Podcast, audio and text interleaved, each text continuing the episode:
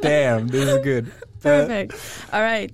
Welcome to a new episode of Access Podcast. You're listening to Irene, the teacher, and today I have a very, very special guest. I'm super excited. We met by a coincidence at a Spotify event. We're going to talk more about that. Welcome, Bauke Top. Thank you, thank you. Hi, I'm Bauke Top. It's so exciting that you're here. How are you today? I'm doing very good. I was very excited to come here because Yeah. we had a very nice conversation at the podcast Spotify event. Spotify event. I mean, it was a kind of a spo- uh, podcast I event kind of well. was. Yeah. I thought the event was kind of boring, but it was very drawn out. It was, but it was fun to hang out there, Yeah. and uh, yeah, it was nice that we got to talk. Right? Highlight. It so, was it was very nice to talk to you. Let's start with uh, should we start with who you are and then go back to the Spotify event because then it's gonna make sense. perfect, perfect. so, So, tell us.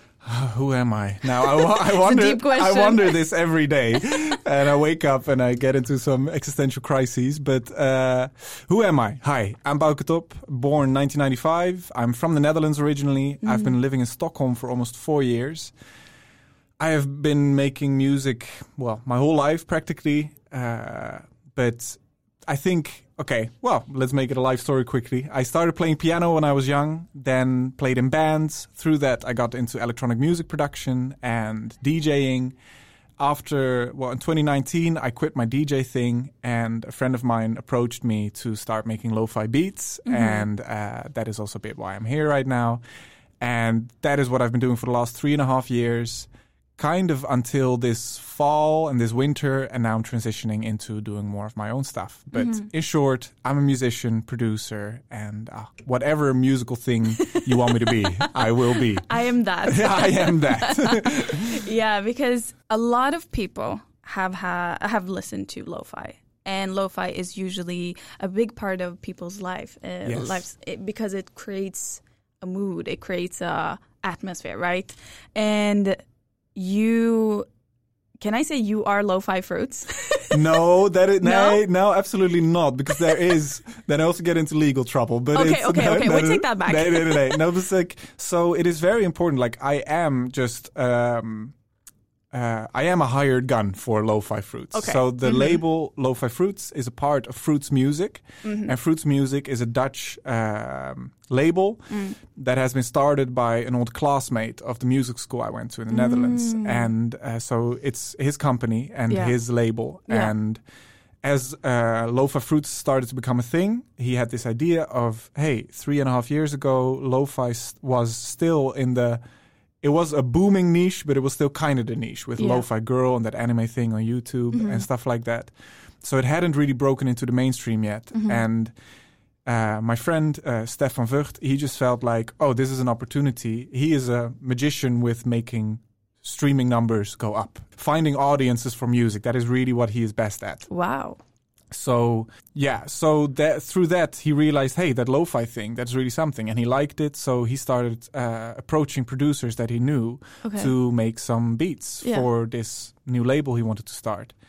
And so I was first part of a group of producers. I don't know the other ones. That was ah, it was all just uh, separate. But over time, I just needed money to be honest. so I just kept on doing it and kept on doing it. And then for I became their only provider for a long time because I was just making so much music and that led to making hundreds upon hundreds upon hundreds of beats in a few years. And, Wow. uh, ah, so that's how it came to be. Can we say the majority is your work? Yeah. So Yeah. the biggest thing with Lo-Fi Fruits is their playlist that has got a lot of followers, Mm-hmm. Yeah. and uh, they're very good at that.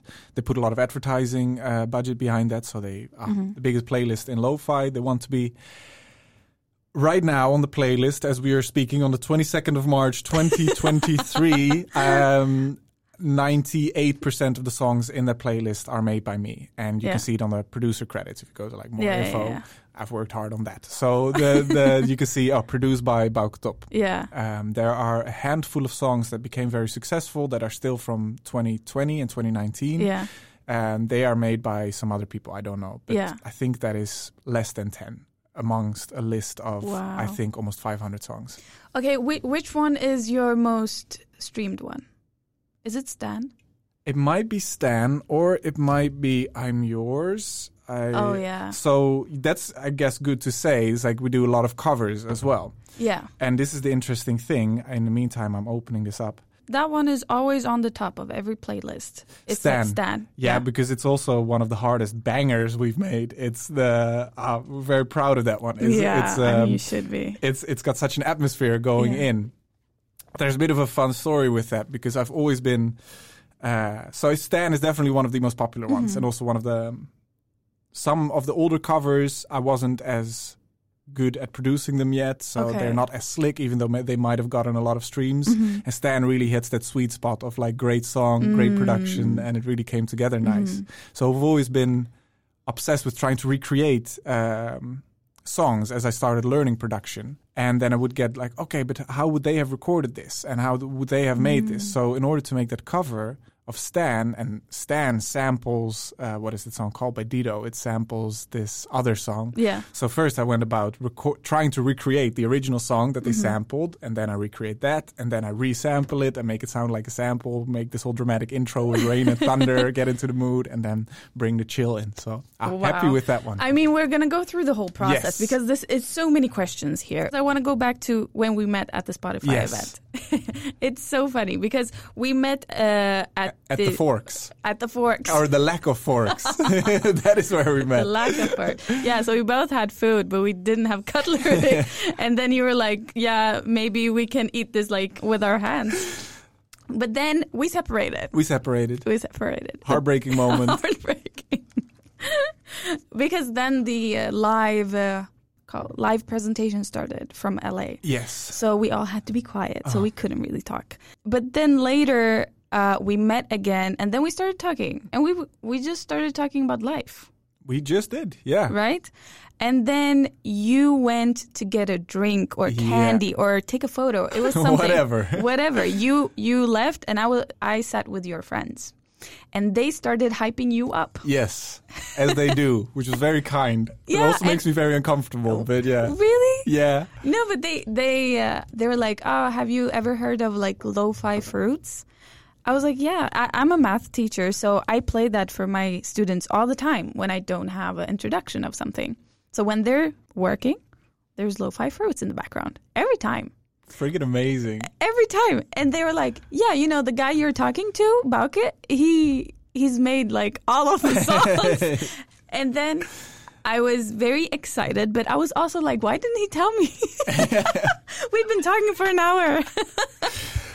this is more or less a running theme in my life actually Yeah? that I uh, I I don't know I never really put forward like I just say I'm a musician that's what matters I think Yeah. but uh, I don't know I uh, don't really push that what forward I, I understand, and I, I think it says a lot about you. In a sense, it shows how much you love it very true because it, it doesn't need to be this like, hi, my name is Bauke, I do this. You know, Yeah, it doesn't define you, but you love it so much that I, I don't know, it's just a feeling because also at Spotify events, you tend to run into people who.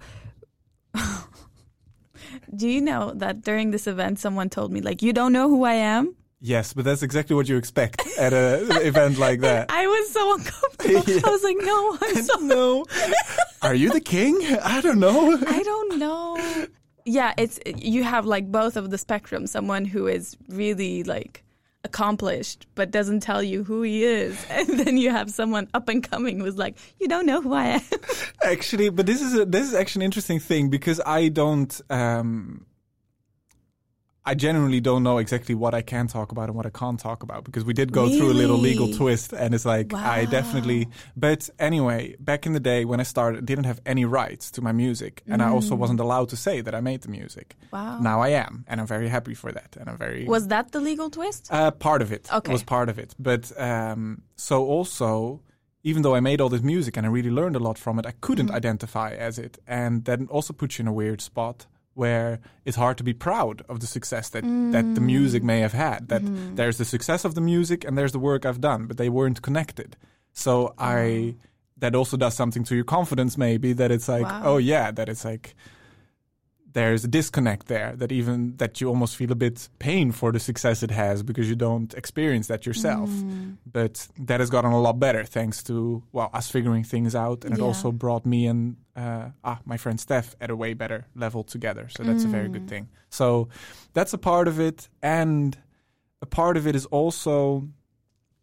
I think the confidence thing, it, it has a part to do with confidence, as you say as well my whole life has always been music. For me, it's obvious that Mhm. I do music. That is who I Mm. am. That is just what happens as I live and breathe. I can't Yeah. not do music. So Yeah. it's, yeah, sure, I will say I'm a musician, but I don't need, ah, like if, if questions come, I will, I will happily, well, Yeah. do a five hour podcast about it. But, but it's, Yeah. oh, it's just like, I re- I'd rather just have a human conversation than take over by, yeah, I'm a musician. Yeah. listen to me. I mean, but that's what you expect out of those events. No? Very true. And it made me also that also makes me a bit uncomfortable with those events in general. It's uh, I I don't know like the, I want to hear, hear how you felt in the at, at, at that whole event. Yeah. Also with your interest in podcasting, and of course you want to move somewhere in the world and you want to get to know people. Mhm. I've always been very sensitive to. Oh, now there is important people around. I should network. I should talk. I should Mm. ah and.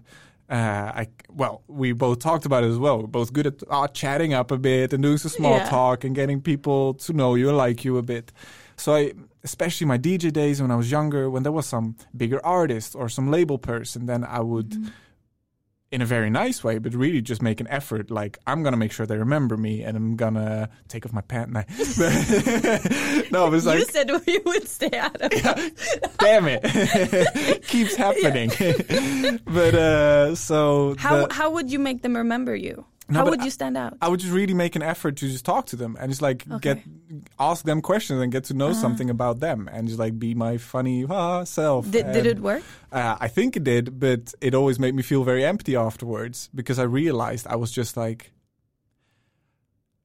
I realize nowadays I, w- I was presenting different parts of myself and I was just like really pushing myself forward, but not not not while bragging about myself. But I just really wanted to make a connection with this person, and I felt Mm. like it was so necessary because they might hold something that I need in my career. That Mm. they might hold some yeah. Oh, if they're a label person, I need to make a connection with them so I can ah my music can go there, whatever. And I really dropped all of that, like one hundred percent. I'm Mhm. just like because sometimes those people might not even have been interesting to talk to, but I would make an Mm. effort and an effort and an effort just to, Mm. to make a personal connection with them.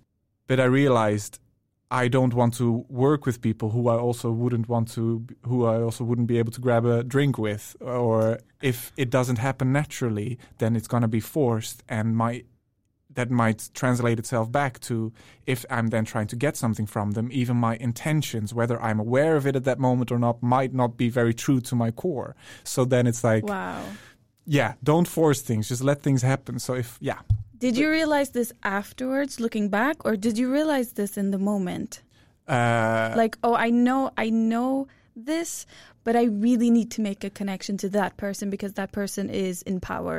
I right was now. aware of that. I felt that pressure of Mhm. like, oh yeah, oh this is an important person. I should Yeah. definitely get to know them, and I should definitely get into their zone. Mhm. Uh, I was very aware of that, but I wasn't as aware of that second part yet, where I realized that if I'm forcing something, that Mhm. means that it's not part of my natural existence of my, and it makes life so much easier to just Mhm. like, yeah, you might run into. Well, for example, that we started talking, and then this Yeah. podcasting becomes a thing. That was a very natural thing That was super, yeah. and then it feels very fun and then it feels very true and good and you know Mm. that what's going to come from it is good so then it's like ah but how do you feel at like a spotify event where it's do you feel pressure to talk to people and to know do you know who i am do you feel that pressure That's a very interesting question because, first of all, I wasn't personally invited to that event.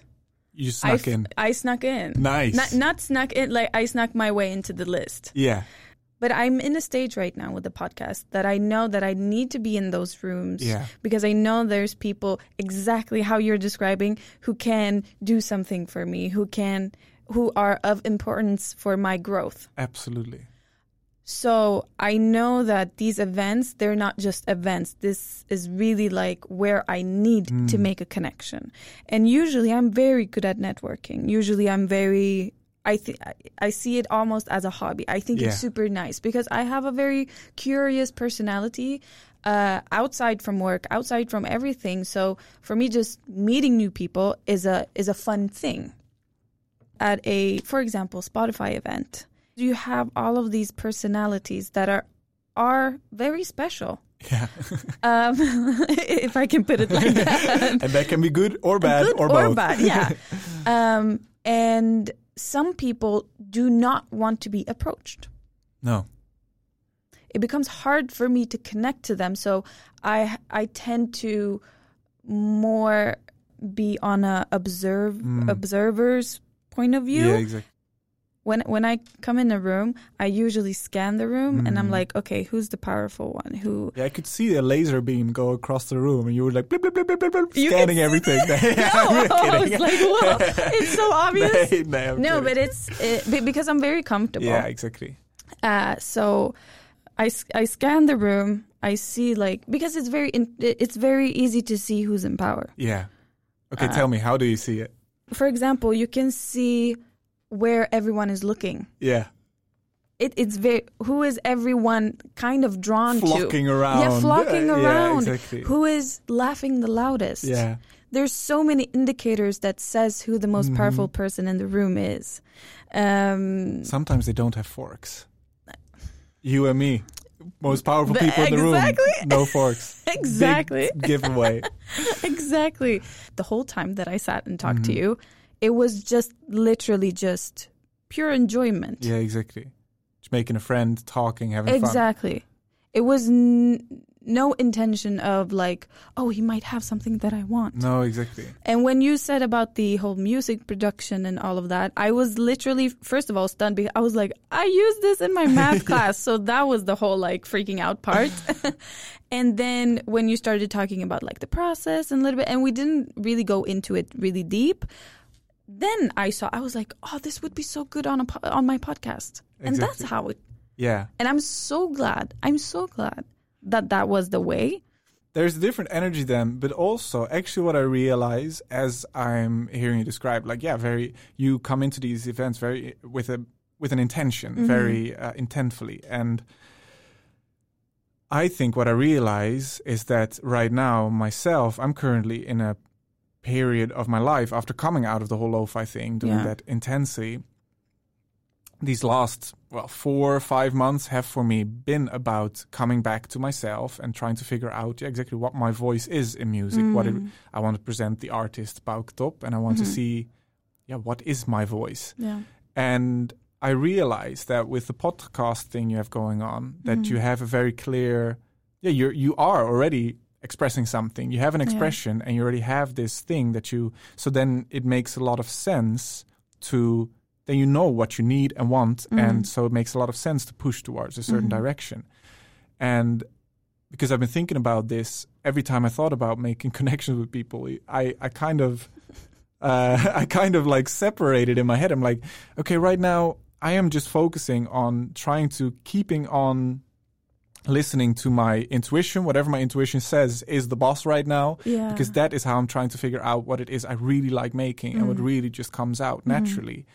And before that, I don't have anything to push for yet onto somebody. I don't have Mm. any reason to reach out to this label person yet yeah. sure I, if a nice uh, if a nice natural connection spontaneous connection pops up amazing if i get to know some label people for example It's a but bonus. it's a bonus but right now i very much re- i just feel like no but how can i pitch myself if i don't even know what i have to say yet Oh, and yeah. that is the that is the core of it i think why i feel right now but it's like no Are you okay with it? Like not knowing right now? uh, right now in this moment I am, but then Yeah. the other day it might be a massive mental Ah, breakdown, okay. and before that it might be completely fine again. But I'm Mhm. very incredibly aware of this process. Like this is truly a process, and all the lo-fi I've done has allowed me to take it very easy these last four months. Yeah. So I have just been recording music every day or every other day, Yeah. writing stuff. Every time doing it in a different way. So Mhm. diff- trying how I would do a pop session, trying how I would make a lo-fi beat, trying how I would use to make a more dance beat and stuff like that. All these different production techniques, or Mhm. just recording everything with organic instruments and stuff Yeah. like that. And every time I felt like I was, t- yeah, trying to just like listen, feel, is this my expression? Does this come naturally? And this also goes goes for life. Am I in the mood for a Snickers bar right now? Yes. Okay, then eat it and don't think about it. Am I in the mood for broccoli right now? Yes. Okay, Yeah. then eat it. No, Yeah. don't eat it. Just it's really a process of intention and intuition, and Mm-hmm. it comes with massive. Uh, ah, at moments feeling incredibly lost, like over the last, Yeah. like this weekend. Then some massive dips come up, and I need to Mm. call my parents. It's like, okay, this sucks Yeah. super much. This is Mhm. like feeling incredibly lost, don't know where it's going. And even in that moment when I feel very low, I know that that is just part of the process. It's just part of coming closer to that core. But it sometimes you're just like, can I just get a little hint or something Yeah. where it's all going to go? But is this something you've realized that you're aware of now, or have you because you've done music production so Mhm. long? Was is this something you've always been aware of? Yes and no, but it's like in a different way. Uh, Mm. It feels more urgent now. It feels more urgent after having done the DJ thing, which I did for five years together Okay. with another classmate of mine. And uh, oh, that was a great class. that it, actually like there like the the people in my class. I say guys, but there the, there was a beautiful divide of I think twenty four guys and one girl. Poor thing, but uh, actually. It's so beautiful to see because all of my classmates, Mm-hmm. we all came in there, I think, yeah, in your early 20s or late teenage years. Yeah. And then it's three years that you just are around other people who are crazy like you. And in the beginning, you have a lot of. Sometimes you maybe feel competitive. You maybe feel like there's some overlap. If they are having success, I could feel a bit bitter. You know, it's like that's Ah. my success they're taking there. but then, as everybody evolves, you really see that everyone is becoming their own individual. Yeah. And it's ridiculous how successful some of my classmates are. Like, Yeah. uh, so many of them are really the best in their field. And I Mhm. feel incredibly humbled by them, just like Yeah. they are so good at what they do. But but do you feel competition now? no, not at all. And that's the beautiful thing. I'm- Why? I'm because I have realized that it's a bit well with this whole intentional thing, and also to force something or not. First of all, that's also why I say they're taking my success. No, it's not how that works. If they're having Mm. success, that's their success. That's Yeah. their path, and my path is mine. And I am realizing that yeah, I can't force anything. I just my path is mine. Whether Mm. whether people will hear my music now or in a million years, they look back Yeah. and some alien looks and says, "Oh, that was pretty this was nice. Damn, son, he made some bangers." Uh, I prefer if it happens now, but it's um, You're before your time. yeah, exactly. So I now every time I just talk with some old classmates. hmm There's a handful that I'm still in touch with, uh, but the other ones you just see on Instagram or whatever. I, I just feel proud. I'm just like, those are my classmates. They did Yeah. great. So that's that feels good. I can I can really uh I can really relate to that feeling because I'm in um like a creatives community now Yeah. it's called and there's a lot of podcasters and up and coming for us to be able to just chit chat about stuff. Exactly. And when I talked when I mentioned this to some people they're like, "Oh, do you really want to uh, like give advice to your competitor?" And it's so crazy. I don't feel that type of competition No. with them or anyone else. And I mean, obviously, I want to have success and I want to be the best, obviously. Mhm. But I have realized that what makes my podcast unique is me. But exactly. You- because because I'm not the first person doing a podcast. I'm not the first Wait, person doing. you aren't? yeah, I mean, and I'm not. I, there's probably someone out there doing exactly the same thing. yeah. But I have to be confident in myself that what makes this podcast unique is me, and nobody can take me. No, exactly. And realizing that, I, I don't feel any competition. No, but that's the thing because it's ah, this used to be such a thing, especially in like producer circles. And if you're Yeah. like up and coming, you're learning stuff, then it's like, how did you make that sound? You know, and then somebody's like, I don't really want to Yeah. share. You know, this is my little secret sauce. but then Yeah. I realized, like, always being very open about, yeah, I made this like this and I made this like that because I just realized exactly what you say, like. I might give away all the ingredients, but what put them together is me. Every Yeah. note I lay down on a piano, even if two people play the same chord on a piano, every little, inf- every song I've heard, every conversation I've had makes that note the note that only I could play that way. Exactly. And so that's the beauty. Mm-hmm. And if somebody else would get success with the advice that I've given, for example, What an accomplishment. what an accomplishment. Mm-hmm. And then in the best case scenario, they will be grateful. Yeah. In the worst case scenario, it will be a great wa reason for me to follow up my own advice. so, so it's like, You're very humble. I love it. and and the more success there is around you, it's a positive thing. Yeah. If you want people around you to be accomplished, no matter Yeah. if I'm accomplished or not. You just want people to do well. It's Mm-hmm. better for everyone. But you know, I've noticed um, that people who have their own passion and own path are very likely to help you in yours. Ah, that's a good point. But someone who doesn't have a passion or a project or something can be very intimidated and therefore not want to cheer you on. yeah, because it's a fragile thing at that point. is. And you're like, oh, Yeah. Yeah. And that's a bit of that thing what you also said that is like you don't like don't you know who I am? That is or like that you're like, hey, Oh. I'm this and I am a musician and I've done this and this. Yeah. That shows that there's just like okay, there's a need to express that in that way because they need to protect that in a way. They need to Mm. Yeah. okay, they need to affirm it for themselves. Yeah, And yeah, I definitely. It's more for themselves than it is for me. Exactly. And I think one dangerous thing is when you start to identify yourself with your work, because when Mm. your work is uh, struggling, you will be struggling. Ah, that's an interesting point. But if you separate yourself, Mhm. you can you can see it construct. You can take constructive cr- uh, Yeah. criticism. You can see like.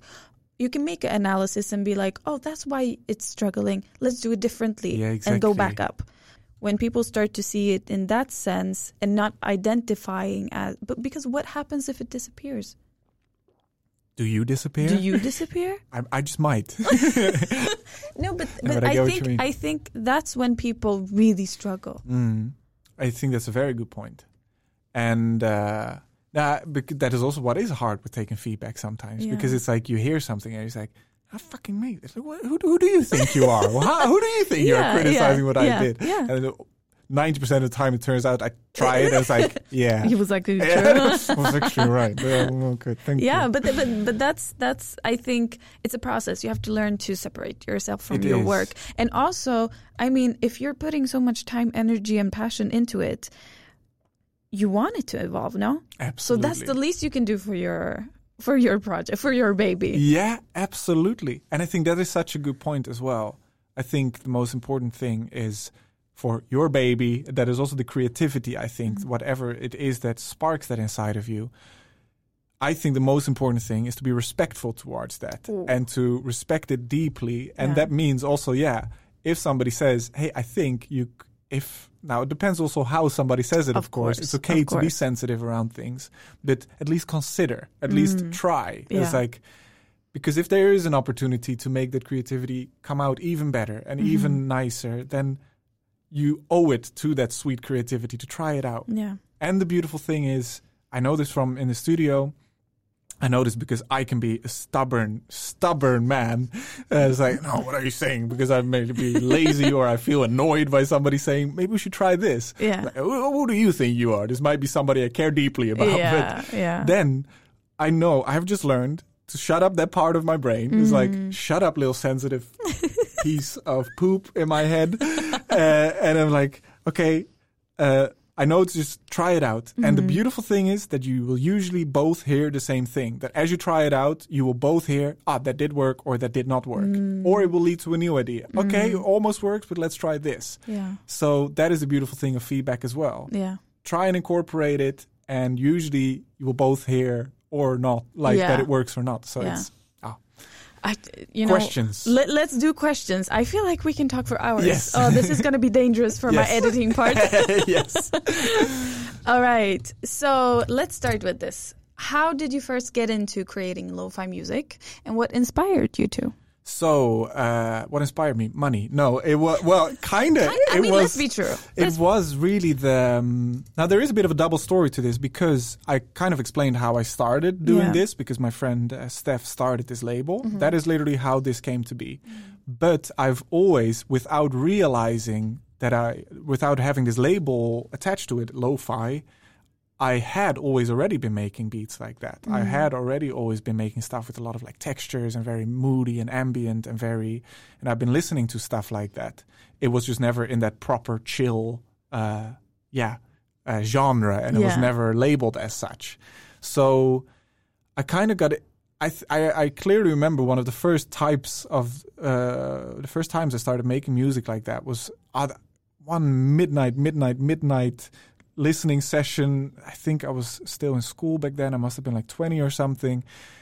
I usually produce like late into the night. I would like, mm. okay, maybe come home from school. It's like six o'clock, eat something, maybe play some video games, watch a movie, and then it's like eleven. And as always, as the as the movie ended or I was done playing the video games, I was just in, in the corner of my eye. I would see my laptop. Yeah. My, my laptop would look at me, and we'd look at each other like, eh, It's time. it's time. And then I would just start producing, and it's like, okay. And then maybe at four o'clock or something, it's like, now it's pretty late.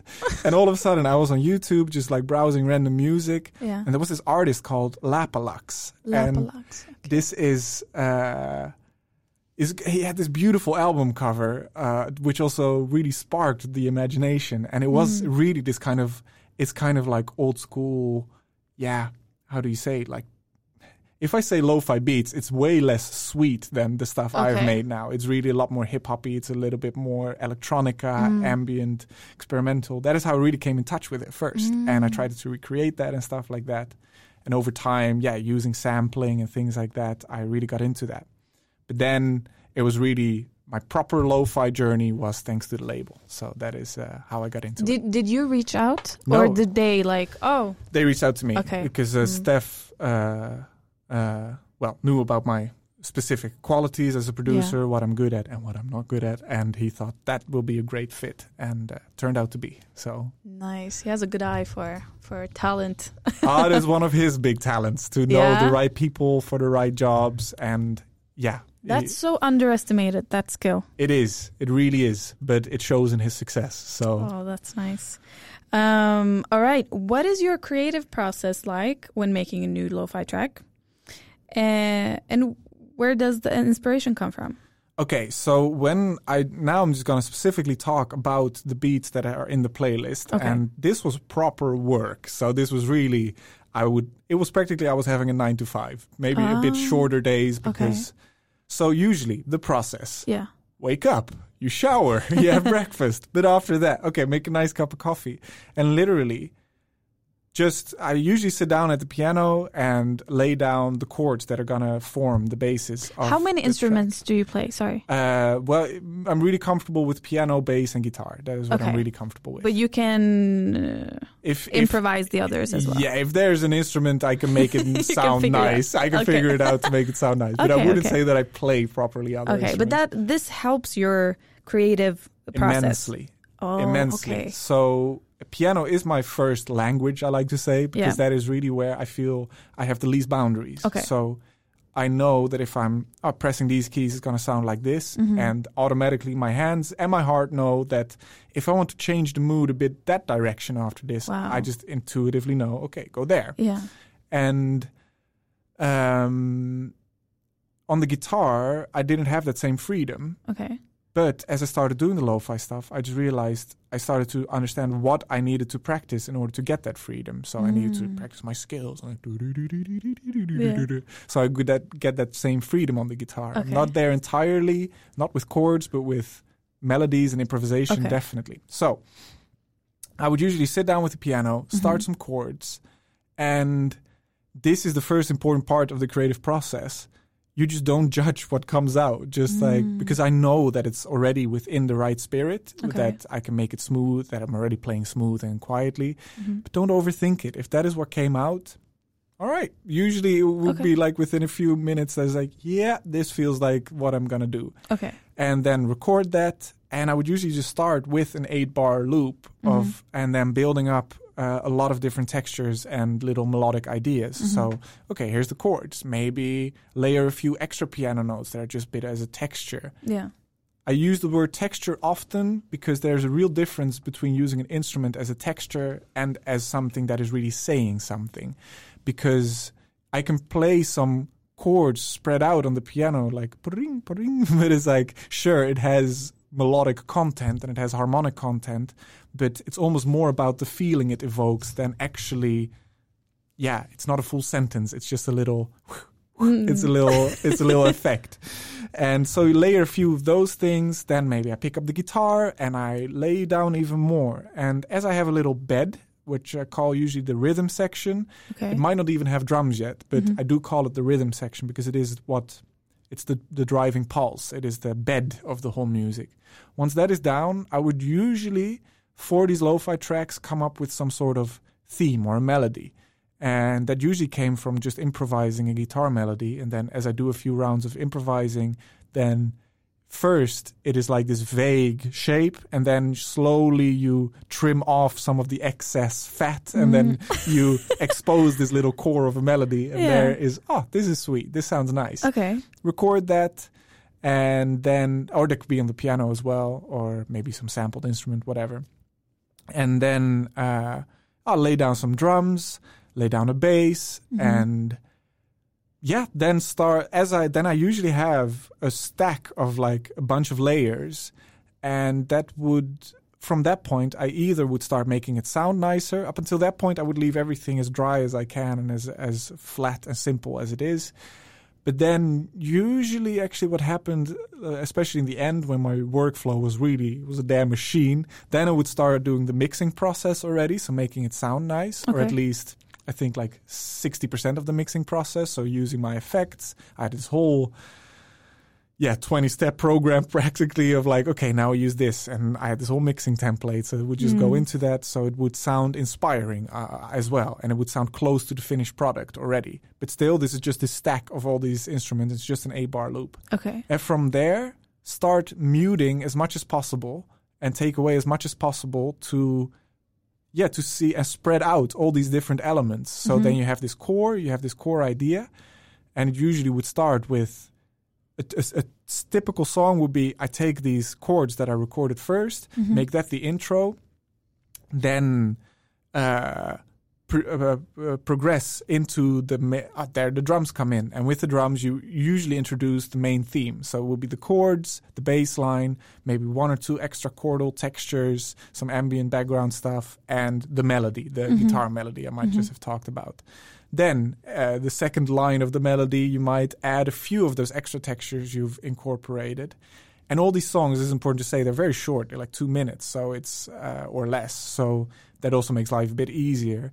Mm, also more challenging but also easier. So then after maybe 16 bars of that move in take away the beat uh, the drums again. You want to keep it dynamic it's got to stay interesting. Even though you only have two minutes you do want to tell a bit of a story. You don't want it to be too static. You want to have some stuff happening and I think I learned a lot of this thanks to the DJ stuff I've done because then in the tracks you build, you always want like, yeah, there's a lot of pulsating rhythms that keep going, keep going, but oh, a little drum fill here, a little take away the drums here for a second, filter something to keep everything moving and flowing. So then after 16 bars of that, move into a little breakdown, take away the drums, bring in maybe an extra element that you had been hiding away all this time, and then uh, then you, so you have that little break in between, and then slowly build up to maybe what I always call the the climax or the finale of Mm. like, but this is a lo-fi beat, so everything comes together. So it's very like, ah, okay, very, but still maybe everything comes together, and then you Mhm. do a bit of a mix of all the themes you've done, and then it's the end usually. So How long does this take? usually I would have this first version of a track that is, I think, what I would call that is 80% done, Okay. Would usually be done within one and a half hours. So this would be Oh. uh, this would be very fast, and this is the whole point why I also say I couldn't afford to think, but it's like that is the good thing. I just had to. Uh, when I lay down those chords, Mhm. it's very easy to think like, oh, but this is too cheesy, or I've done this before, or th- this Mhm. sounds like that, or whatever. But then it comes a bit down to, hey, today I don't feel like I did five weeks ago. Today I am not all of a sudden this other person. No. But this day is unique, and every everything that will come out, as long as you just follow, just keep following. As soon as you start recording stuff, you turn uh, writing stuff. You have to turn off the critic. You cannot edit and write at the same time. You Mm. have to just create first, and then the editing will come in. So it would go very quick because I'd really streamlined this whole process. So I would maybe for three days a week, I would maybe make three tracks a day, Mhm. and then the rest. I think I made on average seven songs a week. Wow. Uh, but that would be spread out over a few days, and then there would Yeah. be feedback as well. Mhm. So Who do you get feedback from? from the label. So the label Oh. uh, hired uh, uh, this actually is a very important part of my whole journey. In the beginning, it was one of the guys who also created the art. It was a very small outfit in the beginning, so uh, and he really he was really a lover of lo-fi and he was Mhm. really passionate about it. Uh, but he had a bit of a hard time balancing doing his work and also doing the feedback on my Yeah. tracks. So at some point, they har- hired an A and R to do actually just the feedback and stuff like that A&R? uh, artist and repertoire. So this is the person in the label, uh, dear listeners, that is the person who is responsible for keeping the artists happy and keeping their repertoire nice and coming and neat. So they take Okay. care. Yeah, it's really the A and R. Uh, so they are usually also the people in traditional labels who Mhm. uh, find new people, who find new Oh, artists okay, and stuff like that. Um, so everybody gets sweaty feet when you hear they're an A and R for this big label, and I'm oh, all right. uh, then at some point they hired this guy called Jeff, and um, now I could strangle Jeff at moments because he would be so just like. Bauke, at two minutes and 35 seconds, there is this little guitar line, and that first note just doesn't come in right. And when you get that in, it's just like it. I talked about it with another, about this with another friend of mine who also has done some of this Yeah. stuff. It's like it makes your blood boil when you hear that. It's like it's just a frigging guitar note, dude. And it's like, Wow. but seriously, that kind of precision is ah, there's a little pop or click here that doesn't really work. He has such a different way of hearing that music. Is that pure talent or is that experience and... Uh, I think it's a big talent of his, of Okay, his way of listening. It's really Ah. him specifically. Uh, because that- you always you, you also have to know what's gonna what what the listeners are gonna appreciate and one single note knowing Yeah. that that note is gonna he he has this ability to maybe hear that he has this ability to hear imperfections. wow and I'm happy I don't this is an important thing I think. I cannot have that because if if I would have that in the creation process, you never end up You creating kill any, yourself. Yeah, you never end Yeah. up creating anything if you're Yeah. constantly like, ooh, ooh, ooh, this is not right, that's not right. yeah But to have that combination hmm and still he also had this great vision of like what he thinks it should be. yeah And then there's of course I have to actually create it and inform that hmm and there would be a point. In the beginning, I took everything he said as gospel. They're the client. So, hey, if they're the client, it's not about me being happy. It's about them being happy. yeah But at some point, I would be like, no, this is not actually important. This Yeah. is important to fix. This is just a small detail. Nobody's going to notice it. Won't affect the sales, is Yeah. a saying in Yeah. music. It's like this, this little thing, nobody's going to care. yeah Nobody's going to skip to the next song be- just because. oh there was a guitar yeah, note there exactly. I hate this Um, nope, deleting this song. No, but when you're talking and when you're explaining this, it's a lot of technical parts. Hmm. I see you thinking technically. Yeah. How how do you balance it with intuition and vision and and your own mus- musicality, if that makes sense? love that question because I'm a big technical nerd. I love figuring out the technical stuff and I have such a passion for it. But that really happened also over the last few years that I really got passionate about that because I and that really throws you for a loop sometimes because as I really started digging deep into the technical stuff, you start thinking about the technical stuff while you are working. And that is then you're starting to create a tech demo, not a song. Then you're making a Mm. demonstration of how these plugins sound, how these effects sound, but you're not actually making a song with a core anymore. Yeah. So I kind of compare it to this. It's like driving uh, a manual car with a stick shift. Okay. So it's like in the beginning, you have to learn how to operate that vehicle. You have to learn the technicalities.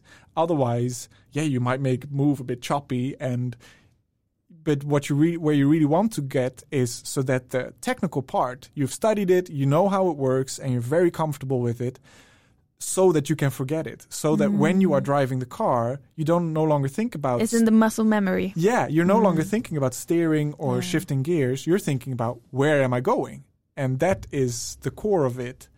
And in the beginning, you're all intuition, no technicality at all. Exactly, When people yeah. start creating something, and there's a blissful thing to that. Uh, but the danger of that is that when you have a certain idea, you know where you want to go, and all of a sudden you you can't figure it out how to get there because it's like ah the technicality gets in the way, and that I think is a great sin. Then then it's like it's a waste if uh, your creativity doesn't isn't allowed to flourish because there's this technicality Yeah. in the way. Yeah. So that was a long struggle for me as I learned electronic music production. I think for, I think it took about, I started when I was 16 producing electronic music. And I can remember that around when I was 22, making a lot of music for six years, Yeah. I for the first times really started to feel like, no, I am now telling the software what to do. The software is not telling me what to do Mm. anymore. That was a nice transition. Yeah. So the technical stuff incredibly important, and I really like to create systems in my head Yeah. so that I can forget about the technical stuff, Mhm. so I can just focus on the message and the core. Yeah. I think that's where a lot of people I don't want to say drop out, but maybe talented people or passionate people Mhm. that have just discovered like, okay, I'm good at this or I have a passion for this. And people tell them, you're good. Then they start doing it more seriously and then they get that block Yeah. because they don't have the tools, they don't know how the technical part behind it. And they're like, "Oh, maybe I don't have a talent Yeah, for this." And that's such a such a shame and I also I think you have to respect the technical part. My my best friend, she's a DJ. And uh, uh, when we were studying, we would go to her studio and we would just play around with Sweet. uh, and she was like, "I'm gonna teach you how to DJ," but it created, and, and she plays like techno and house, Mm. and I don't like that music at all. However, after those times in the studio, I created a huge respect for DJing for that music because she taught me the technical part behind it all. Yeah. And I started to listen to music differently after that. Interesting. What changed?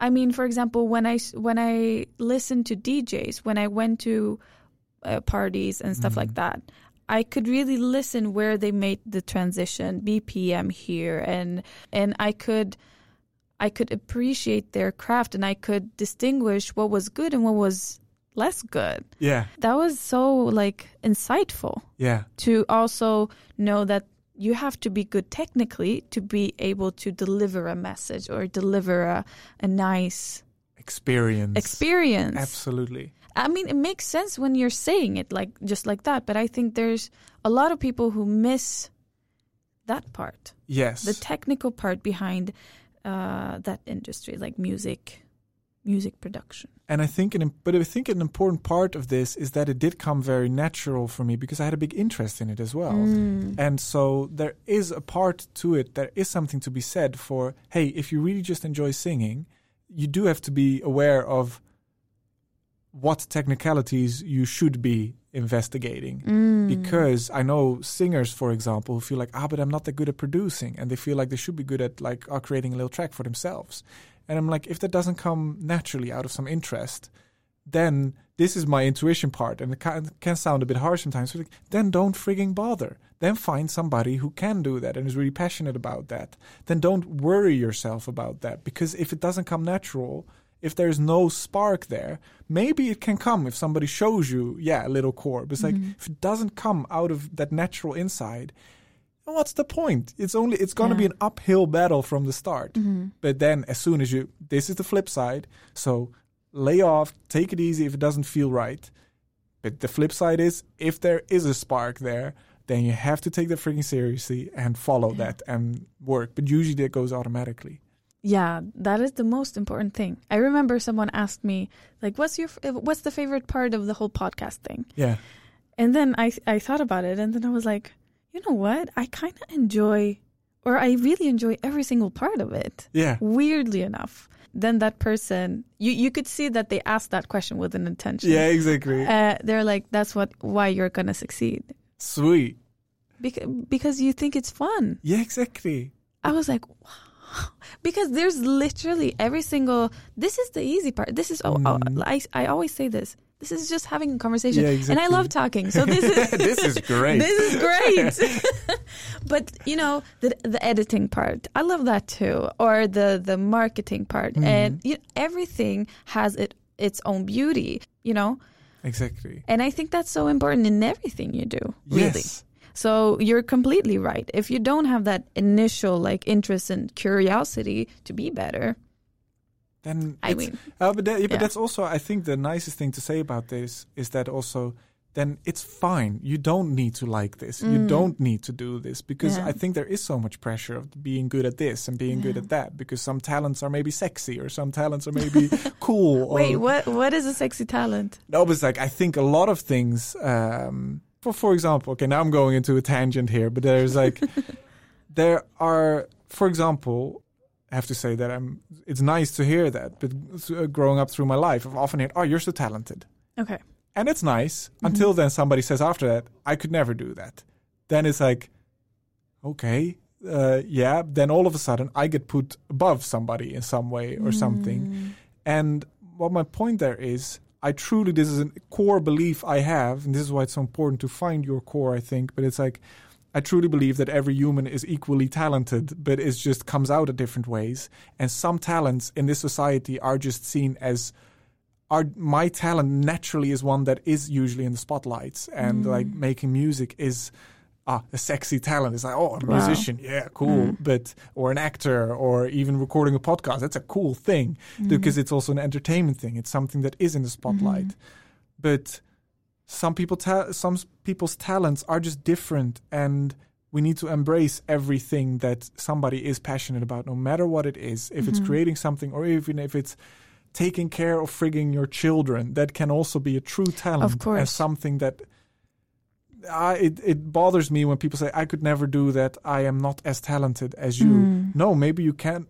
You cannot play the guitar like I can, but I cannot play the guitar like you can. Like because that is Yeah, me. That is yeah. me. The, um, but I think a lot of people, I mean, the society kind of um, defined what a talent is. yeah, So, so some people might have a huge talent in something that the the uh, society doesn't hasn't defined as, a, talent. exactly. I I don't know how it is for you, but because when you're talking about making music, Mhm. it seems to come very natural for you, Yeah. right? So, well, correct me if I'm wrong. Have you ever seen that as a talent for yourself? Like, oh, I'm so talented. Uh, well, thi- well, okay. Two thoughts here. Yeah. One thought I Go, really obviously. Have you seen me? Do you know who I Do am? you know who I am? That's a good one. Uh, no, but it's like um, there's two parts to this. So one part is that I talked about this with my mom just over Christmas.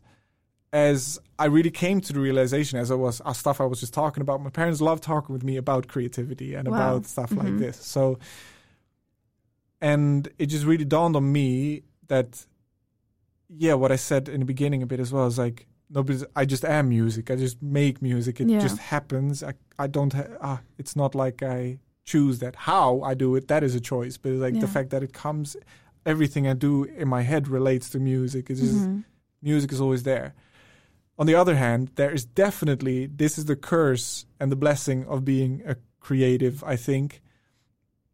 Hate that term actually. A creative. It's also so labeled. It's also so so much weight behind that. But somebody who does something, Yeah. who creates something. Yeah.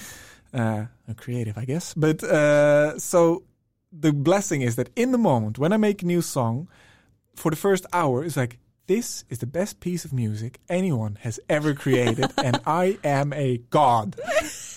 And then you go into the next phase, which is like, I am shit. I am shit. It's like I they should they should make it illegal for me to make music. Like who has given me a microphone? God, this is terrible. Like I should be arrested. this is the worst thing anyone has ever Like, I made. quit. Yeah, I quit. This is this is terrible. And then slowly over time, I then at that point, okay, then do the work stuff, do the editing, do the fixing, Mm-hmm. and then leave the song. Just leave it. And because I have learned that always, it can be a week later or it can be a year later. Without exception, I will look back on that track and think, hey, that was pretty good. And that's the balance view. It's like, hey, that was pretty good. That was pretty right. You're like in the middle. Yeah, But exactly. It's like, why didn't you go on with that? Why didn't you do anything with that? So I've really learned to shut up the critical part, but still, I can't. Still, Mm-hmm. Do you think? Do you think the first stage is important for you? This like, oh my god, this is great. Do you It's think that's an important? incredibly important. Okay. It's one of the biggest rushes of the creation Yeah. that you're like you're you're touching upon you're plucking some internal string. There's like like hot diggity damn. That is it. So it's I really that's incredibly important that Yeah. part. But yeah. Because I'm relating so hard Yeah. right now, and it's Tell me. embarrassing how how bad how oh no. So I don't know if we talked about it, but I I competed this summer for the Spotify Sound Up. So I was there and I want to use the word delusional because I had literally, I was like, I'm winning this thing. This is so good. My pitch is great. You know, what's not to like about this? I am the best. I mean, is there a question about Is this? there a question? Why are we having this whole event? I mean, come on, I was guys. like, I'm a clear winner. what are we even competing about? this is foreshadowing. It- it's so funny. So when they like announce the winner, I'm ready to stand up Yeah. and, and accept the flowers and. And then they say someone else, and I'm like, wait, what? Is this rigged? yeah, exactly. It starts hitting. yeah, it starts hitting. And then I asked the, it, it was a competition with jury mm. And all of that. And afterwards, I, I go and ask, because at this time, I don't have a podcast community. Uh, I don't have colleagues of some, I've never gotten feedback, like No. professional feedback. I've gotten feedback from friends. So I went and talked to the jury, like individually, not saying, like, hey, why didn't I win? It was more, now you've heard my pitch. Can you tell me what I need to? Uh, and then they, they Brave move, by the way. Smart move to do. I mean, I, I, I feel like I had to. So, uh, so they gave me feedback. Then that brought me to stage two. Like, I'm, uh, wow, no, Wow. I'm shit. Yeah. This is, this is, and then they didn't tell me anything bad. They just gave me constructive criticism, which now thinking back at it and in that point, I was like, wow, I've never seen it in, in, in this light. And that was actually uh, a tough weekend. I can imagine. It, it was a very tough weekend because that's when I realized I have so much to learn. This is not good. Should I do this? I started doubting everything. Exactly. Now you start doubting everything. Everything, every single aspect of the Yeah. podcast. I was like, should I even, should I bother? yeah, exactly. But what kept me go, like, I had to talk to my parents and, you know, get some, uh, let everything cool down. Yeah, exactly. Um, and now I'm in such a better place. And that's beautiful. It's beautiful, but but this this stage of like first delusional and be like, this is the best thing everyone Yeah. has seen, to like, shit, this Utter was yeah zero. zero. Just- That was a very humbling experience. I think that's also an indicator that you've you've grown when Yeah. you see that.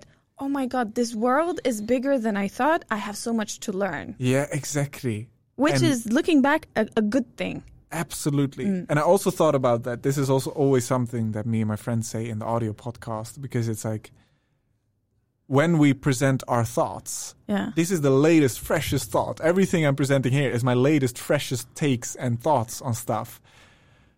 But it would be without exception that the next week we would come back. We had this section of reflection, as we called it. Oh, that's a good sec- It's, it's a good segment. but it always turned out to be the whole podcast, the section of reflection, because we always uh, what I said last week was bullshit. like Yeah. this made no sense. It's like, and then listening back to the last week episode, oh God, did I, what, what did I say? Yeah. I was so yeah. so. It's so important to say this. Like this is my understanding right now of how Mm. my creativity works, how uh, how I work in this world. But Yeah. exactly as you say, I hadn't seen it from that perspective yet, and Yeah. all of a sudden this whole door opens up, and you're like, oh. Yeah. I don't know anything. I don't know anything. Yeah. and you also start to I think this is the nice thing that comes with age and experience that I'm very old now, 27. I mean, God, then what am I? ancient. but the the that's the beautiful thing. I think you start to also talking with my parents, who are beyond ancient. Uh, you have seen these processes before. So you've gone through this process. Ah, you get this new perspective. You Mm. feel a bit low again. So you Yeah. start to recognize it, and then you can put it a bit in perspective. And yeah. then the the lowest dips don't become as low anymore because you, Yeah. okay, you still emotionally they are, but the rational part of you. I mean, can, you're human. you're human, Yeah. but the rational part can say. There's also part of excitement to it Yeah. because nowadays, when I feel low and when Uh-huh. I doubt everything, I am excited to. I know that. Oh, I'm curious to see what I learned from this. Yeah. I'm curious to see what the conclusion will be from Mhm. this mental breakdown. God, but, ah, yeah, yeah, it's it's it's very interesting, but I think it's uh, that's also the point where your interest is going to keep you going, absolutely, and that's why you need it. absolutely. Yeah, because if I didn't see if this was not enjoyable, I would have quit. That's the po- Yeah. point where you quit. No, Mhm. so true. yeah. Okay, I love that we're on the second Great. second question, and we've talked for an hour. Perfect. Fantastic. Yeah. What do you think it is about lo-fi music that makes it so appealing to Mm. listeners? And how how do you create a mood? Maybe maybe you answered that in the previous question, but why do you think lo-fi is so? Uh, I want to say important yeah. because people are using it a lot for uh, education Yeah. nowadays. That's fantastic to hear. Mm. It's really funny to also. Well, when I heard that you played my music, Yeah. I was like, "Damn, that's nice." Yeah. It's like it's really I made something, and it, and it and it serves a function. There's something Mhm. very sweet about that. But what is nice about lo-fi, and I think what started it off, like the lo-fi stuff itself, I think most of us, yeah, ex- again, recognize the lo-fi girl that was like, I think they're called chill hop. Chill, I'm not sure anymore. But Chill like- hip hop. Uh, yeah, whatever. But it's like this lo-fi anime girl. It just set such a mood. But uh, Mm. it went back before that. That the whole lo-fi genre is the idea that you would embrace the imperfections of the music you've sampled. For example, the lo-fi Mhm. hip hop, it would be like. I think this came to be like ah, the 90s and the 2000s and whatever Mhm. especially in those times as digital technology and also analog technology within music was getting so advanced that everything was getting so pristine and amazing sound like hi-fi and perfect sounding and lo-fi is the opposite of hi-fi It is Mm. people started like sampling these vinyl records and then as you sample the vinyl record there's some scratches on it there's some dust on it and there's something so s- and the, the point was to keep that intact maybe even accentuate the crackles and the dirt Mhm. and there's something so first of all there's something that asmr thing there's something in, in intrinsically nice about the sound of vinyl crackle that you're just like it's like oh this is nice my It's ear like a satisfying sound. it's a satisfying Yeah. sound your eardrums are being massaged a little bit that is a part of it so i Yeah. think it was a bit of a counter movement as well Okay. and I think then the the whole lo-fi hip hop thing that we really know nowadays and that we Mhm. really embrace nowadays. Same pop music is so everywhere and it's so made. It's made to be popular and it's made to pop. It is like to, supposed to be who can make the brightest, shiniest, most uh, satisfyingly hitting thing. This Yeah. little dopamine rush of three minutes. Mhm. So that's constantly shouting at you and it's constantly screaming at you. Yeah. And then this lo-fi stuff. Also with that lo-fi girl, that artwork, she's like this girl making homework in this cozy lit Yeah. room and this little background. It's such a um, fresh wind that comes in all of a It sudden. is. So like, oh, this makes me feel cozy Mm. and good. And then the music itself is made with these crackles, extremely heavy bass. It is like it's just a warm blanket of sounds. Like, Do you know that there's actually studies that uh, shows that lo-fi music is um, makes you like scientifically f- focus better? That's fantastic. Mm. So I can imagine why because it's just like it's it is a calming bath and maybe it Mhm. just helps you focus better. Mhm. Like I think that's why a lot of people use it for Yeah. when studying. yeah, Other like pop music or any other kind of uh, genre will kind of do the opposite, yeah. distract you. It's meant to excite. It's meant Uh, to take yeah. your attention. Exactly. Uh, and I think, speaking for myself, lo-fi music became kind of like a soundtrack for my life. Sweet. It's uh, I was reflecting on this because it became when I think of lo-fi, I think of my education, and I've been studying for forever. It feels like I think I enjoyed it so much that sometimes when I'm just at home and I'm I don't want to listen to music. Mm. it's just I want to have that mood again. Yeah, exactly. Then some candles, lo-fi music in the background. Sweet. I mean, Oh, but that is the beauty. It can, uh, same with like ambient stuff and stuff in the mood music genre, Yeah. as it's called nowadays. It's like, it's, uh, well, the guy who really started the whole ambient music thing, Brian Mhm. Eno, back in 78, he released his first Ambient One record. And it was Mhm. quite revolutionary just to make something that is the opposite of grabbing your attention. yeah. Uh, or he's the one that really popularized it. I don't know if it was him who said it or if it was somebody else who said it. I think it was somebody else who said it, but it was this concept as music as furniture. It is supposed to be there. It's Mm. supposed to be able to. Yeah, it's it's it's a piece of furniture. It's part of the room. It's part of the space, but it's Mm. and it's something you might use, but it's not something that grabs your attention per se. And the flip side is, I'm pretty sure Brian Eno said this: ambient music is supposed to be uh, incredibly uh, not taking your attention, but when you do pay attention, that it's infinitely interesting. That there is actually a lot going on. That you're Yeah. like, oh, interesting. But yeah, it, lo-fi gives both. it gives both. There is detail and there's stuff, but Yeah. it's not there. It's not going to ask for your attention. It's there if you want to give it the attention. I love that. And the technical part of the lo-fi stuff, I really take it very seriously. That when I made my lo-fi songs, Mhm. The whole mix, the whole technical aspect of it, nothing is supposed to stand out. So everything becomes very warm very blanketed and Mhm. very smooth and very.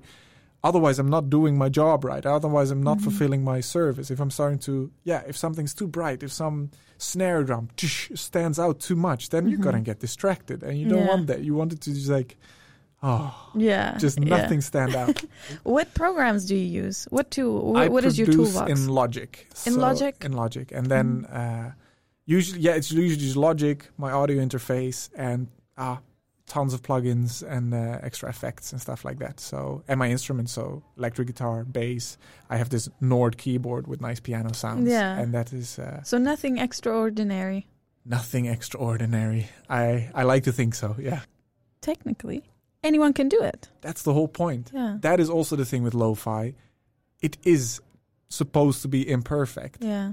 so but you just have to embrace the right imperfections that is the only Mhm. thing so but yeah it's supposed to be imperfect so everybody could pick up and get a bit of an idea of how oh what's the vibe yeah okay i can try this out and there's so many like samples out there that you can use nowadays that already get you so much in the right direction so i think it's also a very rewarding genre a lot of people started getting into production thanks to Mhm. that stuff because it's Mhm. so s- in the most positive sense, it can be so simple Yeah. and rewarding to make it. So it's like, oh shit, I made a nice beat, Yeah. and that is so that's nice. Do you think the creative process and the inspiration, do you think that's a talent or do you think anyone can? I think that it is not a talent. I think what I have worked on very hard with myself is exactly what I say: not to put the brakes on, never put the brakes on as Mhm. you're creating, and dare trusting in what creation comes out. Mm-hmm. that is the thing I have noticed the most about around being the most successful artists I've been around. The one thing that I learned from them is that they might not have been technically very good, but they just believed in themselves enough in themselves enough in the moment that is like I don't care. We're just, it might not sound perfect. We're gonna move forward. We have this idea. We gotta move forward. Okay, keep going. Keep keep going. Just don't don't start doubting everything. Just Mm. keep going. That is the lesson I really took away from. Do you believe in yourself? Ah, in that first hour, I do.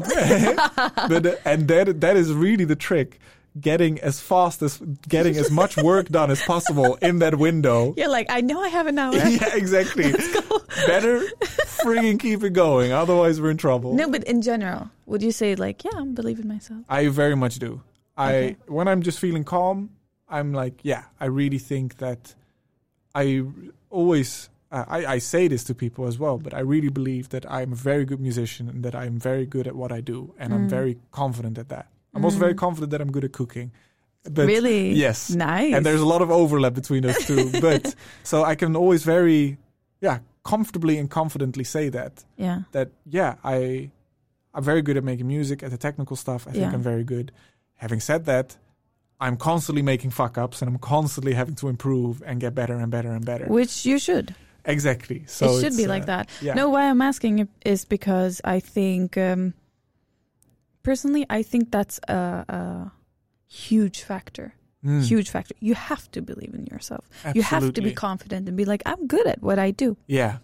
I know I can improve. Yes. I don't do everything perfectly, but I believe in myself. Yes. Because I, I think there's so so many people who who don't, Yes.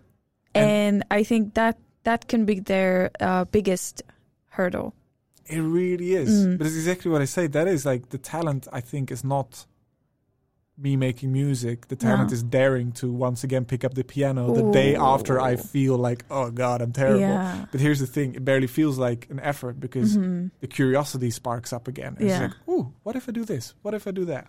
So, yeah. Mm. Okay, so how do you think technology has impacted the creation and distribution of lo-fi music? And what role do you see technology playing in the future of the genre if we more specifically go towards AI? Exactly. I like. I feel so strongly about the AI stuff. You do? Yes. Okay, I'm so because excited. Okay. there's uh, so much talk about, of course, like generative art that is like, Yeah. oh, it uses all these inputs and then creates something out of that. And a lot of people are very like, ah, but what about real music? And what about is it the end of music? I have a pretty, I have a hot take here, Okay. and my hot take is. Okay, let's take away the human element that it sucks if you lose your job. I have to say that it sucks if you lose your job. Sorry Yeah. if you lose your job. But if your job can be done more efficiently, if there's bigger, if it can be done quicker and more efficiently by a robot, then it's gonna be done by a robot, and then it means that your job is fulfilling a certain purpose that something else can do better. Then that is just what it is. You cannot do anything about that. It's the mm-hmm. same with, I think that ambient music and lo-fi, all this mood music, I really think that the future of that is a lot more AI driven mm. because I know I made a freaking thousand songs in three years. No human should do that. That is stupid. It is, and a lot of it, it is to fulfill a purpose. It was Yeah. not to explore new boundaries of creativity. That a robot cannot do. An AI cannot because it's all based upon existing inputs. Yeah. So it is only going to be derivative. Of course, what we do is also in a certain extent derivative, Yeah. but hmm it's only going to be based upon the input we give it. And the mood music is supposed to be background. So it is also supposed to be this background thing. So I think it is a great opportunity for AI to just like generate endless amounts of relaxing content. How Mm. frigging amazing is that? hmm and that is what makes me also focus more and more on like but what is my true creation what is my true Mm. core because if ai can do it then maybe it's not right now unless it's about specifically making money or making Yeah. a living then it's definitely worthwhile doing but for my own creative expression if I, ai can do this now or in 10 years then maybe i'm not doing something that is truly uniquely me if something else can do that as well Mm. so that is my feeling on Oh, that that that's so interesting. You you feel so calm in that. Like Absolutely. if AI is doing it, great. But then I'll do something else. because you have to again it's the the mood music the lo-fi Yeah. i see it as providing a service Mm-hmm. it is the background music it is supposed to make you feel good now I, maybe it will never happen that it hit, it hits that same note as the human made music does maybe Yeah. they can't do it and then we'll see that and then it's great then more musicians have jobs but Mm. have you tried it?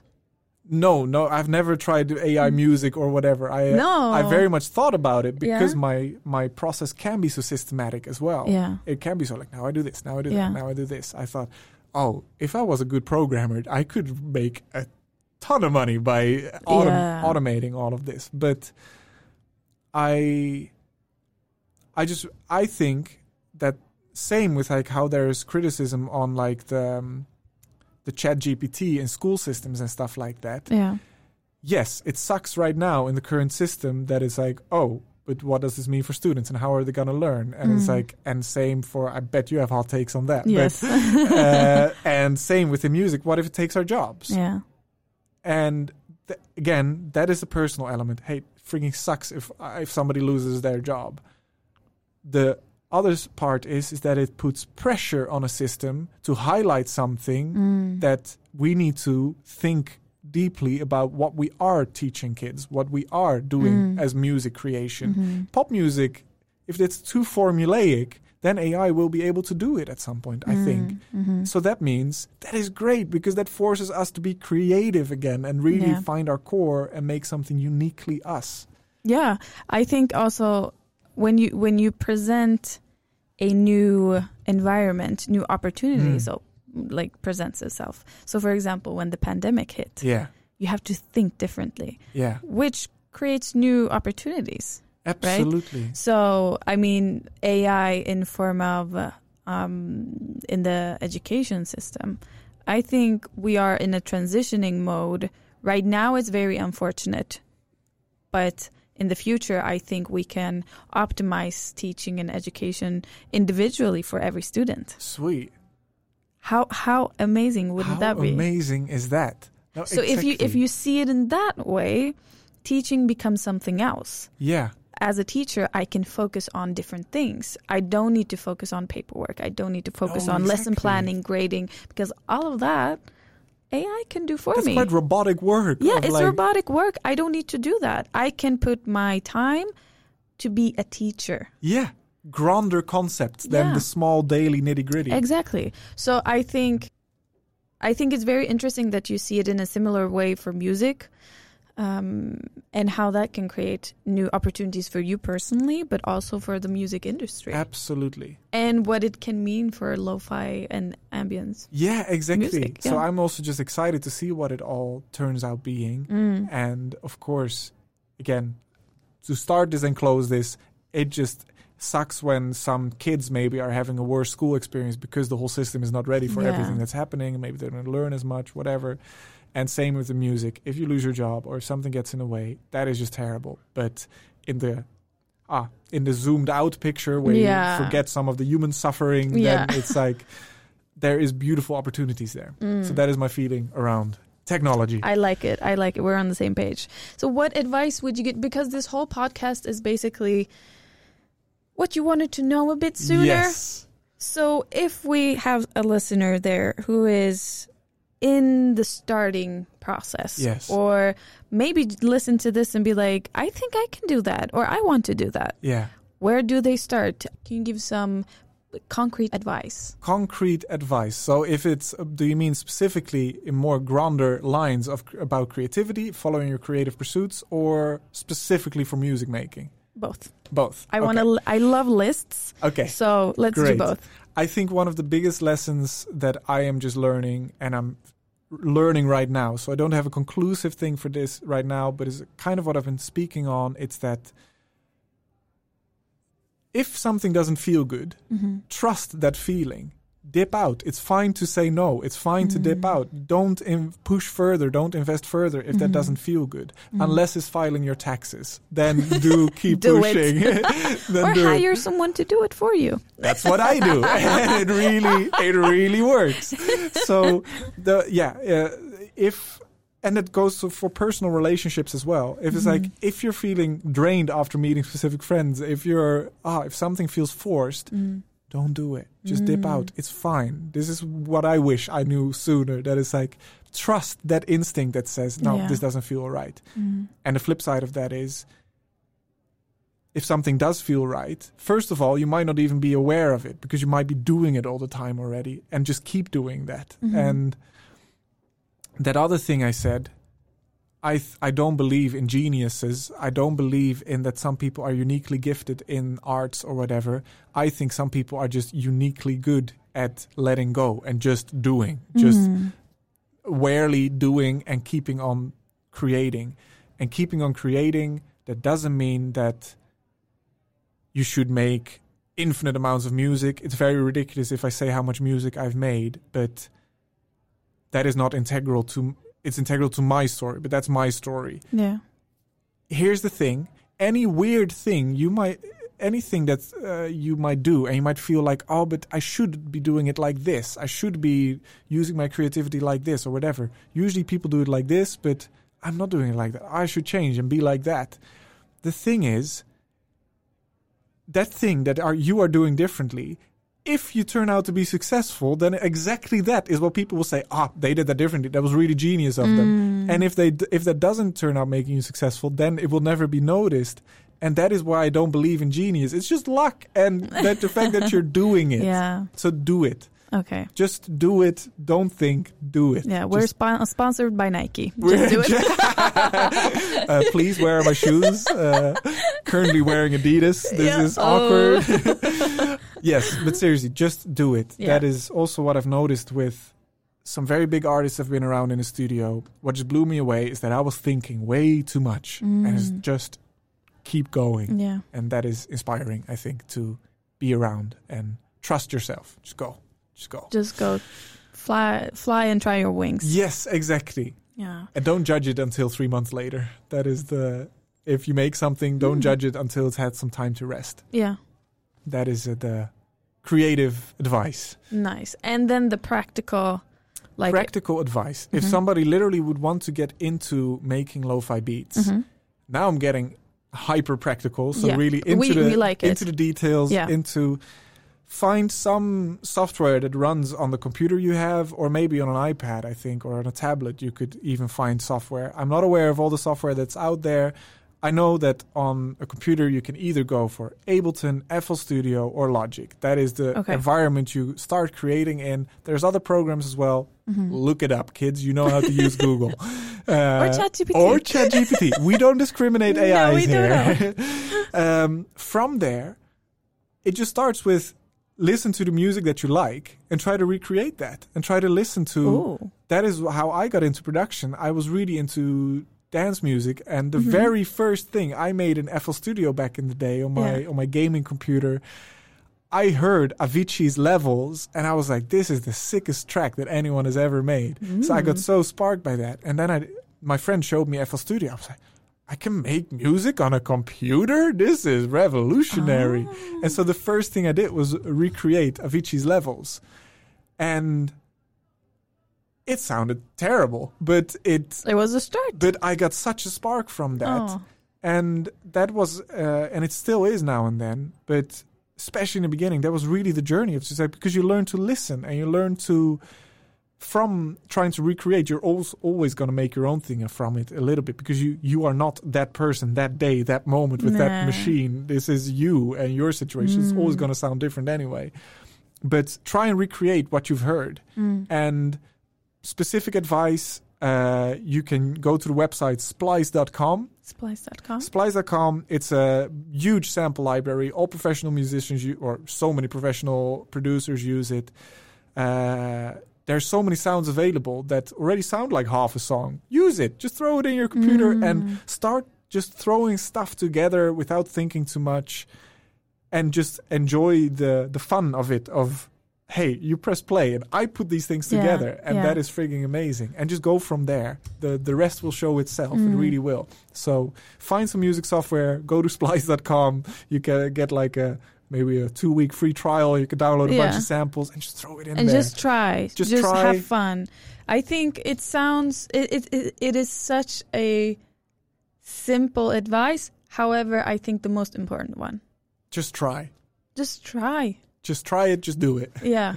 Because i think um for my first I, I had a podcast before this a uni, uh, uni podcast.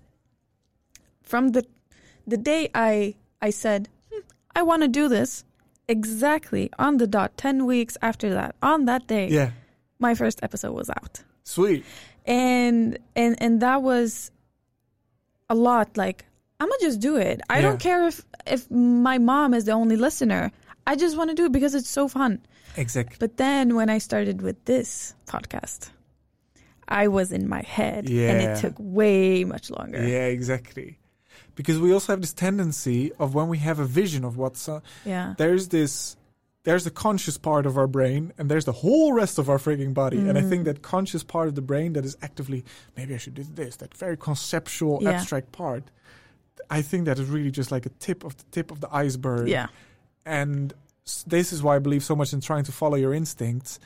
I think decisions get made in your whole body. It's not just that cons- conscious abstract part of you Mhm. so I know for myself that I can very much conceptualize like maybe I should make a song like this and use these technologies Yeah. and use this and it will sound like this.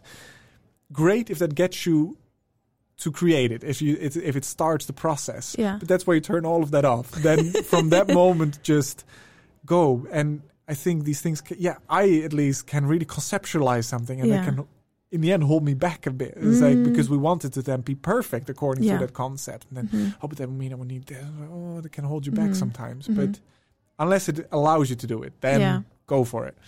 I love it. I love it. I think the creative process is such a such an interesting phenomena. Yes.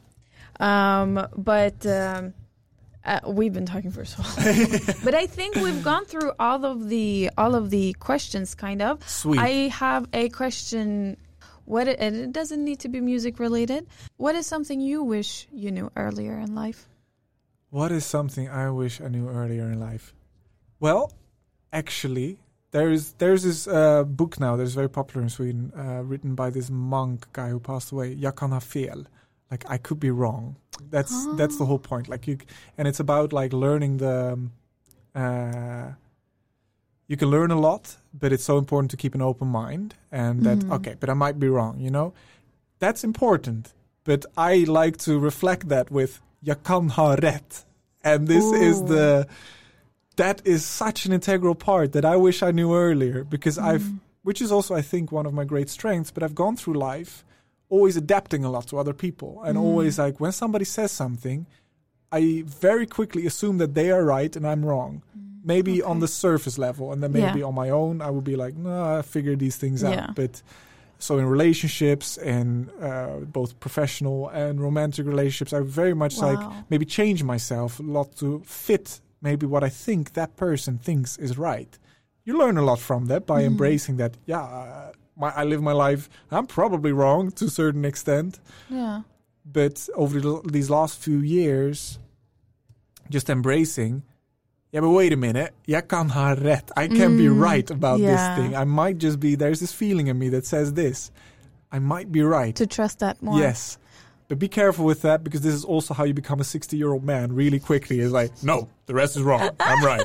so, That is so true to have a balance with both. Yeah. But do you, where do you think this uh, mindset came from when you were younger? Like adapting a lot to to the people around you. Was it lack of confidence? lack of confidence, Okay. feeling lonely, wanting to fit in, and always feeling like Mm. I'm from the outside, they're in the inside, and Mm. I how do I get on the inside? And Okay. like people like me, like me, and Mm, mm. then change and adapt myself. And I say this, but to a part extent, I've always believed in myself. I've always Yeah, believed like, yeah. okay, but there's this core that is fantastic about Yeah. me, and but a lot of fluff around that has been starting to fall off, and it's like I call it my bullshit filter. It's just like. No, this is nonsense. What are you talking about? And they're saying that, but also at the same time, in a conversation with someone, I will always take it to heart whatever someone says. I guess my whole point is this is one of my other big sayings.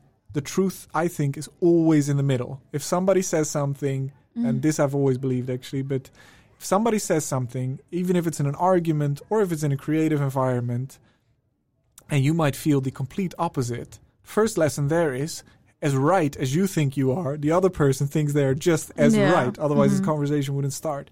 So the truth is somewhere in the middle. You're both a little bit wrong and a little bit right. Yeah. And just, I guess, what I wish I knew earlier and trusted earlier is that trust that what is in there might be right and follow that and just keep following up on that and keep going with that. Do you think you learned that the hard way, or do you think there was some way you could have um, um, implemented that in your life when you were younger? That's a good question because I very much, for example, then for one and a half year in a very toxic relationship uh, Mhm. years ago, years ago, but there was like, then I felt like, okay, I clearly learned stuff from this to put up Yeah. boundaries and that I was just going along with stuff even though it wasn't comfortable, whatever. So I've, it was in a way necessary. I wouldn't have had this knowledge without Mm. that experience, but I always felt like, but maybe I could have embraced that sooner. So. Mm. I guess for me the lesson really is trust that gut feeling. That gut feeling is right because whatever that feeling and instinct says, that is 99% of your body talking. Yeah. There's that conscious part of you is only 1%. It is is so it, it's so true. But I'm also a firm believer of what I call the donkey, the donkey symptom, the donkey. uh, I, okay. I su- suffer from donkeyitis, and I think we all do. there is this saying in Dutch, which is like that a donkey only hits his head at the same place once. So it's like Ah. a donkey might walk around in the dark, stumble a bit, and it's like, Mhm. oh, they hit their head on a wall, and yeah, that hurts, that Uh-huh, sucks. Yeah. But they won't hit it again because now they know there's a wall there Exactly. and I believe strongly in that. So Mhm. strongly that I like to triple that. I li- I feel like before people can tell me something, it's like focus on this. You got to think about that. Yeah, sure, and then I'll just start running, but I have to hit a wall three times. Yeah, that, that, that that's why I also ask the questions because because some people can understand when you're saying like don't do this or do that Yeah. instead. They understand, but they cannot really grasp it until No. they've hit the wall. Yeah. Exactly.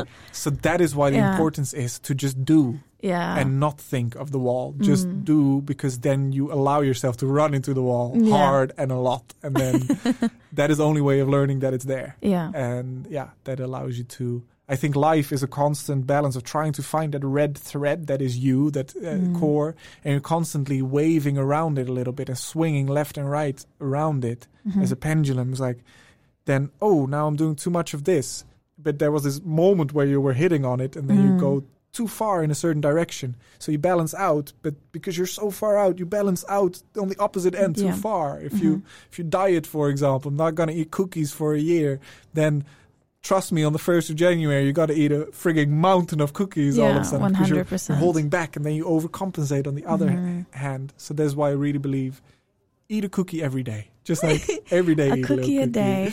The scary thing is, and that is what I've noticed over the last year, while going through stuff, as soon this is the hard part of it. As soon as you open that door of listening to what is inside there, it's very hard to close it again. Mm. And that might mean that you all of a sudden see things in your life that are completely wrong. And that is like, maybe I shouldn't be with this person. Maybe I shouldn't be in this whole situation. Yeah. And then there's no stopping it once you open that door. Mm. And that is what makes it hard because there is that door that maybe some gut feelings are saying, but you're not listening to it because you're like, no, no, no, no, no, no, no. Let's. It's better if it's closed. Yeah. Sometimes maybe it is better if it's closed, and you do need to prioritize the right things. Yeah. But if you open it, there you might realize a whole lot, Yeah. and that is why it's been quite a journey for me. It's like, all right, okay, Mhm, cool, all right, that's there. Oh, you're there as well. All right, sweet.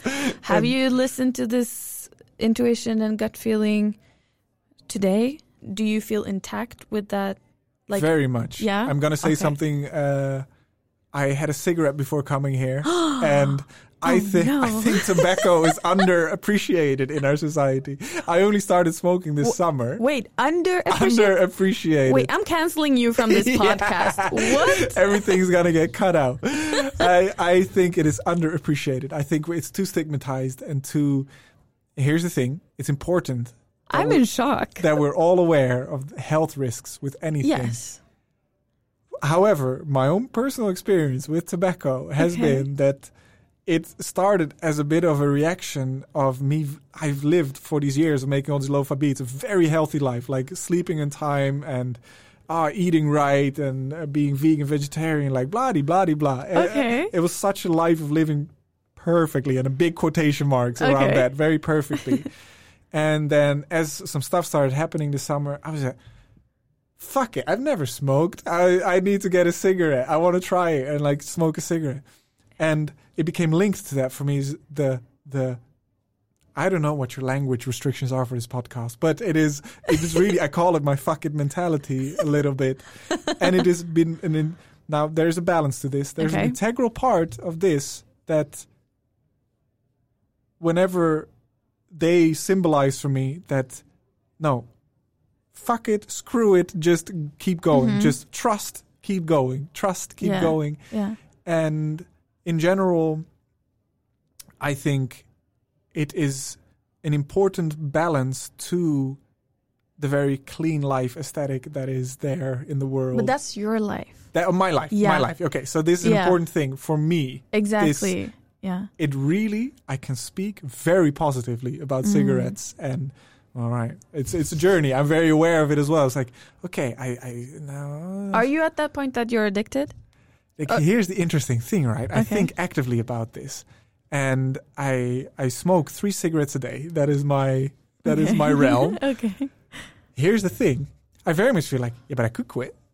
But can you though? Yeah, but that is the whole thing because I don't wanna because it is so nice. It is really a highlight of my day when I smoke a little cigarette. Okay, then I have a question. Yes. If you would try, just for the sake of it, Yeah. try to quit, Yeah. and you realize, oh shit, I cannot. Yeah. Do you think you would have the same perspective on smoking as you do right now?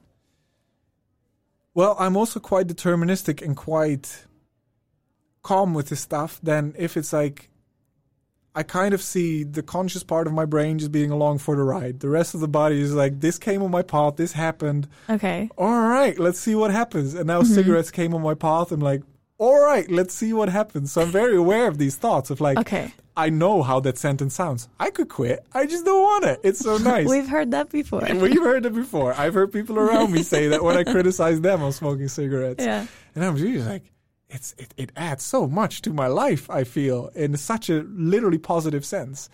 So I've never heard this before. no, so I is so think it's funny. important to yeah, I mean, we're not going to promote smoking, but I understand the the concept that means for you. for me Yeah. it's a balancing factor. exactly. because in general I am a I it's a balancing factor that once again also keeps aligning me with my intuition. So I'm also very much trying to th- listen to am I in the mood for a cigarette now? Because that mood that feeling might come up. And I'm like, okay, but what does my body say? What does my brain say? What does now you've mm, uh, programmed your body to say yes because th- your body knows that a third cigarette will Yes. come soon. if it does? Yeah, exactly. I I say an average of three An- cigarettes. an it definitely average. happens that there's more being smoked. It also happens that is none at all being Okay, smoked. okay, okay, okay. So, but oh, uh, I thought it was like No, exactly. systematically. Uh, but okay. uh, a cigarette after lunch that is systematically, but that is Yeah, the yeah, only yeah. one that is systematic. but it's so. I, I find this is an, a pro- process that I'm actively aware of. So it's like I'm actively thinking about it. What are these cravings? What are they telling me? But also, this is then part of the cravings question. If that craving, uh, okay, and now there's a lot to be said about this, right? It's a very slippery slope, and I'm aware of what I'm saying. But just to put it out there Yeah. as a statement, if that craving is there, how bad is that? Now, of course, there are a lot of health risks linked Yeah, with yeah. cigarettes.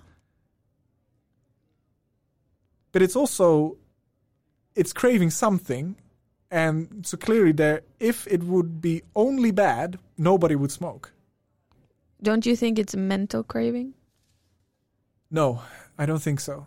Because there is I'm- something there Mm. it's an emotional craving. It's Uh, yeah, uh, okay. So that's maybe what you mean with mental, but it's like there is right now and maybe I feel very differently about it if I smoke 40 more years and I get massive lung cancer, then maybe I feel very differently about it. But Yeah. right now I feel like I know that there is so much evidence of how bad, how destructive Mhm. this is to your body. At the same time, there's something really nice about it. Mm. There's something really comforting, grounding uh, for me in these situations. And so then for me, it's just like it outweighs the mental part. Maybe that's my lack of ability to think long term, but uh, there's something nice about it. There's something Mm. so good about it that makes me feel better and allows me to make more out of my life right now. Mm. Right now. No, I, I, I completely. I mean, don't get me wrong. I completely understand your picture, um, and especially when you're talking about balancing Mhm. out. Um, I just think it's funny to. I, I've never heard No, it in this in this uh, in this setting.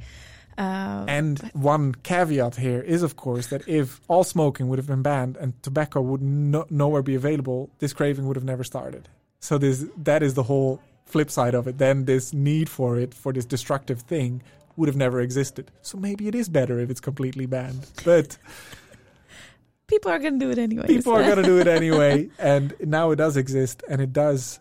This is what I, it's saying when I crave candy a lot, and I can crave candy. Like I, really. I and now I just embrace it. It's like if I crave that sweet stuff, as you say, eat it, and you better just eat it. Don't eat a sugar-free alternative. Just eat the thing Yeah. until you feel sick, and then you feel sick, and then you're like, "Hey, I don't want to eat this for weeks now." Yeah. So the next day I do it again, but That's another story. that's another story. But Uh, equally, yeah. when then your body asks for a cucumber Yeah. or a broccoli, Mhm. I also listen very much to that. Yeah. Yesterday I ate my broccoli, Mhm. and it was Mhm. like so. Then that is the flip side of it. You got to Yeah. listen to both sides. and you got to respect both sides. Yeah. And that is for me balance. That is the truth of it all. But you can only do balance by listening and going for it. I love that. Boom. Boom. Mic drop. Mic drop. Shall I drop? no, please don't. uh, it has been. I feel like we can literally talk for hours. Yes. It's fun. I don't. I don't feel like we've talked enough today, and we've talked for two hours. yes. Um, I'm so happy I'm not the one editing this. it's wonderful. well. I enjoy that part as well because I have some lo-fi music in my background. Hey. Sponsored by. right? Uh, no, but thank you so much for wanting to be here. Absolutely. It, I'm. I feel so lucky that I met you. Such a fun coincidence, I It's think. such a fun coincidence. I really think so. because I asked you in the end of our conversation at the event. I was like, "Would you wa- want to be on the podcast?" You were like, "I love to." Yeah, absolutely. I love when stuff like this happens easily. Exactly. That's when it turns good. That's my belief. Yeah, Uh, I love it. Yeah, And finally, for me to say as well, I think what is so nice with providing a podcast and the fact that you do it, for example, for me, that makes me feel very, oh, maybe I know something. Maybe the, it's, a, it's a great little confidence boost. It's a Oh, great yeah. little. So I think it's fantastic that you enjoy it, also doing this, and that you're good at it. And because it's also, I think, important to remember that when you then invite somebody on the podcast, at least for me, that feels like a little honor. That's like, yeah, that, oh, that that's makes me so amazing. happy to So hear. That's a nice thing. Oh, I'm so happy. I'm. I've been so excited since the day I met you to have this episode because I think creative processes are so unique but universal at the Ah, same time. The struggles are universal. The Struggles are- details yeah. are different. Exactly, Ah. exactly. And I really think this episode is uh, is going to mean a lot to a lot of people out there who are also going through the same struggles, maybe in the same way Mm. or in a different path. Yes. Once again, thank you so much for coming here and sharing your experience and knowledge. Thank you for having me. Seriously. It was wonderful. And maybe I'll invite you again. Sweet. Happy to talk. Perfect.